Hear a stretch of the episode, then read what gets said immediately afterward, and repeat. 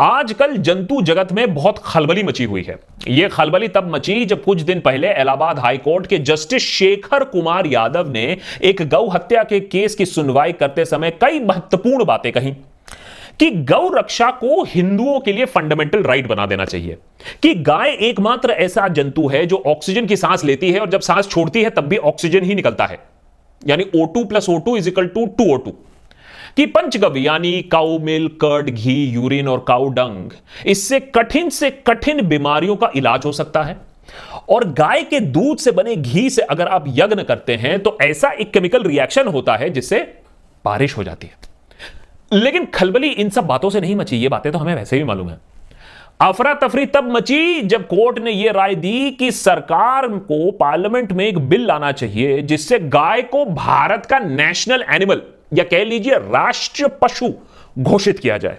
इस प्रस्ताव को सुनकर देश भर में गायों में खुशी की लहर दौड़ गई। उनके गले में बधी घंटी के बजने से देश पूरा गूंजने लगा। इस गूंज को नासा की सैटेलाइट्स ने भी सुना। इलाहाबाद हाईकोर्ट के इस ऑब्जर्वेशन का स्वागत करते हुए गायों ने यह आशा व्यक्त की कि अब फाइनली उनके अच्छे दिन ज़रूर आएँगे। उन्हें बस इस बात पर आपत्ति है कि अभी तक उनके हक के लिए, उनके वेलफेयर के लिए लोग पैसे मांगते आए हैं, एक दूसरे को काटते आए हैं, लेकिन फिर उन्हें गौशाला में छोड़ देते हैं मरने के लिए।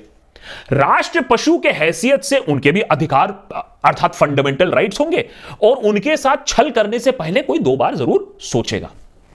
लेकिन इस खबर पर कड़ा रुख अपनाते हुए ओल्ड इंडिया के national animal the royal Bengal tiger ने ज़ोर की दहाड़ लगाई और मांग की कि देश की मर्यादा और छवि के साथ ऐसे खिलवाड़ ना किया जाए। रॉयल बंगाल टाइगर ने माना कि भाई वो संख्या में भले ही माइनॉरिटी में हो लेकिन इसका मतलब ये थोड़ा ही ना है कि उनके सारे अधिकार उन, उनकी गरिमा ऐसे छीन ली जाएगी और उनको एक सेकेंड क्लास एनिमल बना देंगे। रॉयल बंगाल टाइगर ने इस बात का दुख जताया कि दूसरे पशु आजकल उसका मज़ाक उड़ाते हैं। कहते पिछले सत्तर सालों में तुमने क्या किया है? रॉयल बंगाल टाइगर ने इन आरोपों और राष्ट्रीय पशु को बदलने की मुहिम के पीछे एक राजनीतिक षड्यंत्र बताया है। क्योंकि सरकार को बंगाल से चिढ़ है तो वो राष्ट्रीय पशु किसी और को बना देंगे, लेकिन रॉयल बंगाल टाइगर को नहीं बनाएँगे। ममता बनर्जी को जब यह बात मालूम चली तो वो भी काफ़ी आक्रोश में नज़र आई।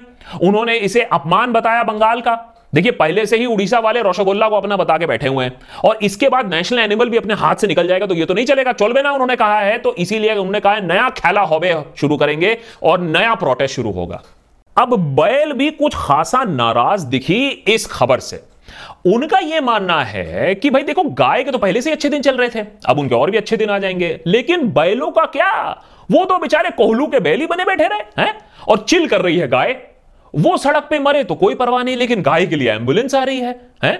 आखिर ये जेंडर डिस्क्रिमिनेशन क्यों हो रहा है? क्यों हो रहा है क्योंकि आ, उनके सींग बहुत ज़्यादा बड़े हैं आ, उनका रंग अच्छा नहीं है हैं? अरे ट्वेंटी फ़र्स्ट सेंचुरी में ऐसी ये भेदभाव थोड़ी ना हो सकता है हैं? पूछता है बैल क्या हमारे हल जोतने का कोई वैल्यू नहीं है? हम नेशन बिल्डर नहीं है क्या?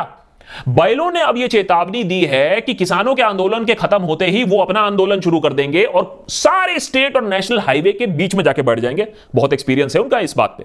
और तब तक नहीं हटेंगे जब तक बैलों को 25 प्रतिशत आरक्षण ना मिले। लेकिन सबसे ज़्यादा असमंजस में मिले हमें मोती, कालू और टॉमी। सब सोच रहे गजब बेजती है। ओले ले ले ले ले, सो क्यूट, कडली, टॉय बने हम इंसानों की बॉम्ब से फटती है तो उसे ढूंढे हम।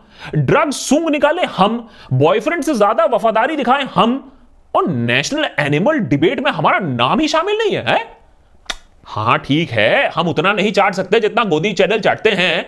लेकिन इस वजह से तुम हमारी हज़ारों साल पुरानी दोस्ती वफादारी और और, और काम को पहचानने से इनकार कर दोगे हैं? अरे आने दो कल का अखबार। छप्पन टुकड़ों में मिलेंगे तुमको। हमारी दोस्ती का लायक ही नहीं हो। अल्टीमेटम दे दिया है जी डॉग्स ने। अब देखिए, धर्मेंद्र ने कुत्ता कमीना बोलकर उनको नीचा दिखाया, तब भी वो कह रहे उन्होंने कुछ नहीं किया। एंकरों ने उनकी जगह ले ली चाटने में, तब भी वो चुप रहे। बिल्लियाँ उनके घर में घुस आई, कब्जा कर लिया। अपने ही देश में वो रेफ्यूजी बन गए हैं। धोबी का कुत्ता, ना घर का, ना घाट का। लेकिन अब उनकी टॉलरेंस खत्म हो चुकी है। अब वो कह रहे हैं कि हमें राष्ट्र पशु घोषित करो यह हमारा हक है। अब ये भाषण सुन के बिल्ली खोरिया उठी, खंबा नोचने लगी। बोलेगी क्या भाई ये तुम राष्ट्रीय पशु के डिबेट में मुझे क्यों घसीट रहे हो, हैं? मैंने कुछ बोला है क्या? अरे देखो भाई, मैं तो जिस घर में जाती हूँ, वहीं की राष्ट्रीय और अंतरराष्ट्रीय पशु मैं ही होती हूँ। और बिल्ली बोली बाई द वे डॉगी मैं हंड्रेड परसेंट आत्मनिर्भर हूँ। कहाँ सोना है, कहाँ खाना है, कहाँ सुसु करना है, सब मेरी मर्ज़ी से होता है। तुम्हारी तरह नहीं हूँ। दुम हिलाते हुए इंसानों के पीछे घूमता रहो हाँ? इंसान मेरे इशारों पे नाचती है, बिल्ली बोली। और अगर मैं चाहूँ तो कल ही अपने आप को राष्ट्र पशु घोषित करवा सकती हूँ। तो तुम तो ये राष्ट्र पशु के सपने छोड़ दो भाई। अब ये बहस चल ही रही थी कि हाथी ने सुना, हाथी सुनकर बोला, कमाल है no one is talking about the elephant in the room अरे भैया, मैं हूँ सबसे विशाल, सबसे शक्तिशाली प्राणी। हैंड पंप नहीं, लेकिन पेड़ तो उखाड़ ही सकता हूँ मैं, ज़मीन से। तो मुझसे तो रॉयल बंगाल टाइगर भी पंगे नहीं लेता है, साथ ही साथ टॉल डार्क एंड हैंडसम भी हूँ मैं तो राष्ट्र पशु बनने का हक तो मुझे है। और इस देश का जो बोझ है, जो बढ़ता जा रहा है डे बाय डे उसको ढोने की शक्ति तो मेरे कंधों पे है। नहीं रे, बोला बंदर। हाथी मेरे साथी, तू बहुत बोला है। इतना शक्तिशाली है, लेकिन मंद बुद्धि है। वो छोटे छोटे इंसान तुम पर बैठते हैं, सफारी करते हैं। तुमसे काम कराते हैं, तुम्हें मारते हैं, लेकिन तुम कुछ भी ना बोल पाते हो। तुम गुलामी के एक प्रतीक हो मेरे भाई, और तुम गुलाम ही रहोगे, क्योंकि तुम्हें आवाज़ उठाना नहीं आता है, अपना शक्ति प्रदर्शन करना नहीं आता है। हमें देखो, बंदर होता है आज़ाद, बंदर होता है मनमौजी, बंदर इज़ द रियल फकीर। पूछ उठा के हम कहीं भी चल देते हैं। और जहाँ भी हम जाएँ, जंगल हो या शहर, अपना जुगाड़ कर ही लेते हैं। वो कहते हैं ना, बंदर और इंसान में ज़्यादा फ़र्क नहीं होता है। हालाँकि कभी कभी हम इंसानों को आजकल देखते हैं और कहते हैं, इतनी बचकानी और ओछी हरकतें तो हम भी ना कर पाए। लेकिन डियर हाथी, हम इंसानों से नहीं डरते हैं। हम इंसानों की तरह शातिर हैं, इसीलिए राष्ट्र पशु हमें होना चाहिए। अब सब चुप। तो वहाँ खड़ी कुछ भेड़ बकरी, मिमियाई, और धीरे से बोली, ये क्या शक्ति प्रदर्शन चल रहा है तुम लोग के बीच में? कोई मसल पावर दिखा रहा है, कोई ब्रेन पावर दिखा रहा है, कोई वफादारी दिखा रहा है? अरे, तुम सबकी कहानी सबको मालूम है। अरे, राष्ट्र पशु होना चाहिए एक साधारण पशु का प्रतिबिंब, यानी reflection of a common animal हमारी ज़िंदगी का संघर्ष कोई याद नहीं रखता है, किसी को फ़र्क नहीं पड़ता है। पता है कितनी मुश्किलों से हमें जीना पड़ता है, हैं? कुत्तों की तरह हमें कोई पेट्स नहीं रखता है, हाथी की तरह हम विशाल नहीं हैं, और ना ही बंदर की तरह हम शातिर हैं। लेकिन तब भी ईमानदारी से, छल के बिना ज़िंदगी हम चलाते हैं, अपना व्यतीत करते हैं, अपने परिवार की रक्षा करते हैं, गुंडों से बचकर रखते हैं। हर बार इलेक्शन आता है, हम भेड़ बकरी मान लेते हैं कि हम हाँ खतरे में हैं और हम वोट देते हैं। आशा करते हैं कि कुछ अच्छा हो, लेकिन हमारी ज़िंदगी बद से बदतर हो जाती है। हमारी तो डेस्टिनी खराब है। हमारी ज़िंदगी का तो कोई मकसद ही नहीं है। अगर हम राष्ट्र पशु बन जाएँ तो शायद हमारा कुछ उद्धार हो जाए। हम अपना सर ऊँचा करके चले। अब सारे जानवर एक दूसरे को देखने लगे। बात में दम तो है कि एक आम जंतु को ही नेशनल एनिमल नियुक्त किया जाए।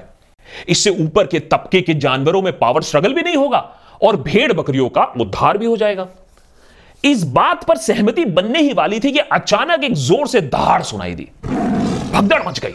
सारे जानवर इधर उधर तितर बितर दौड़ने लगे और कोई फैसला ना हो पाया।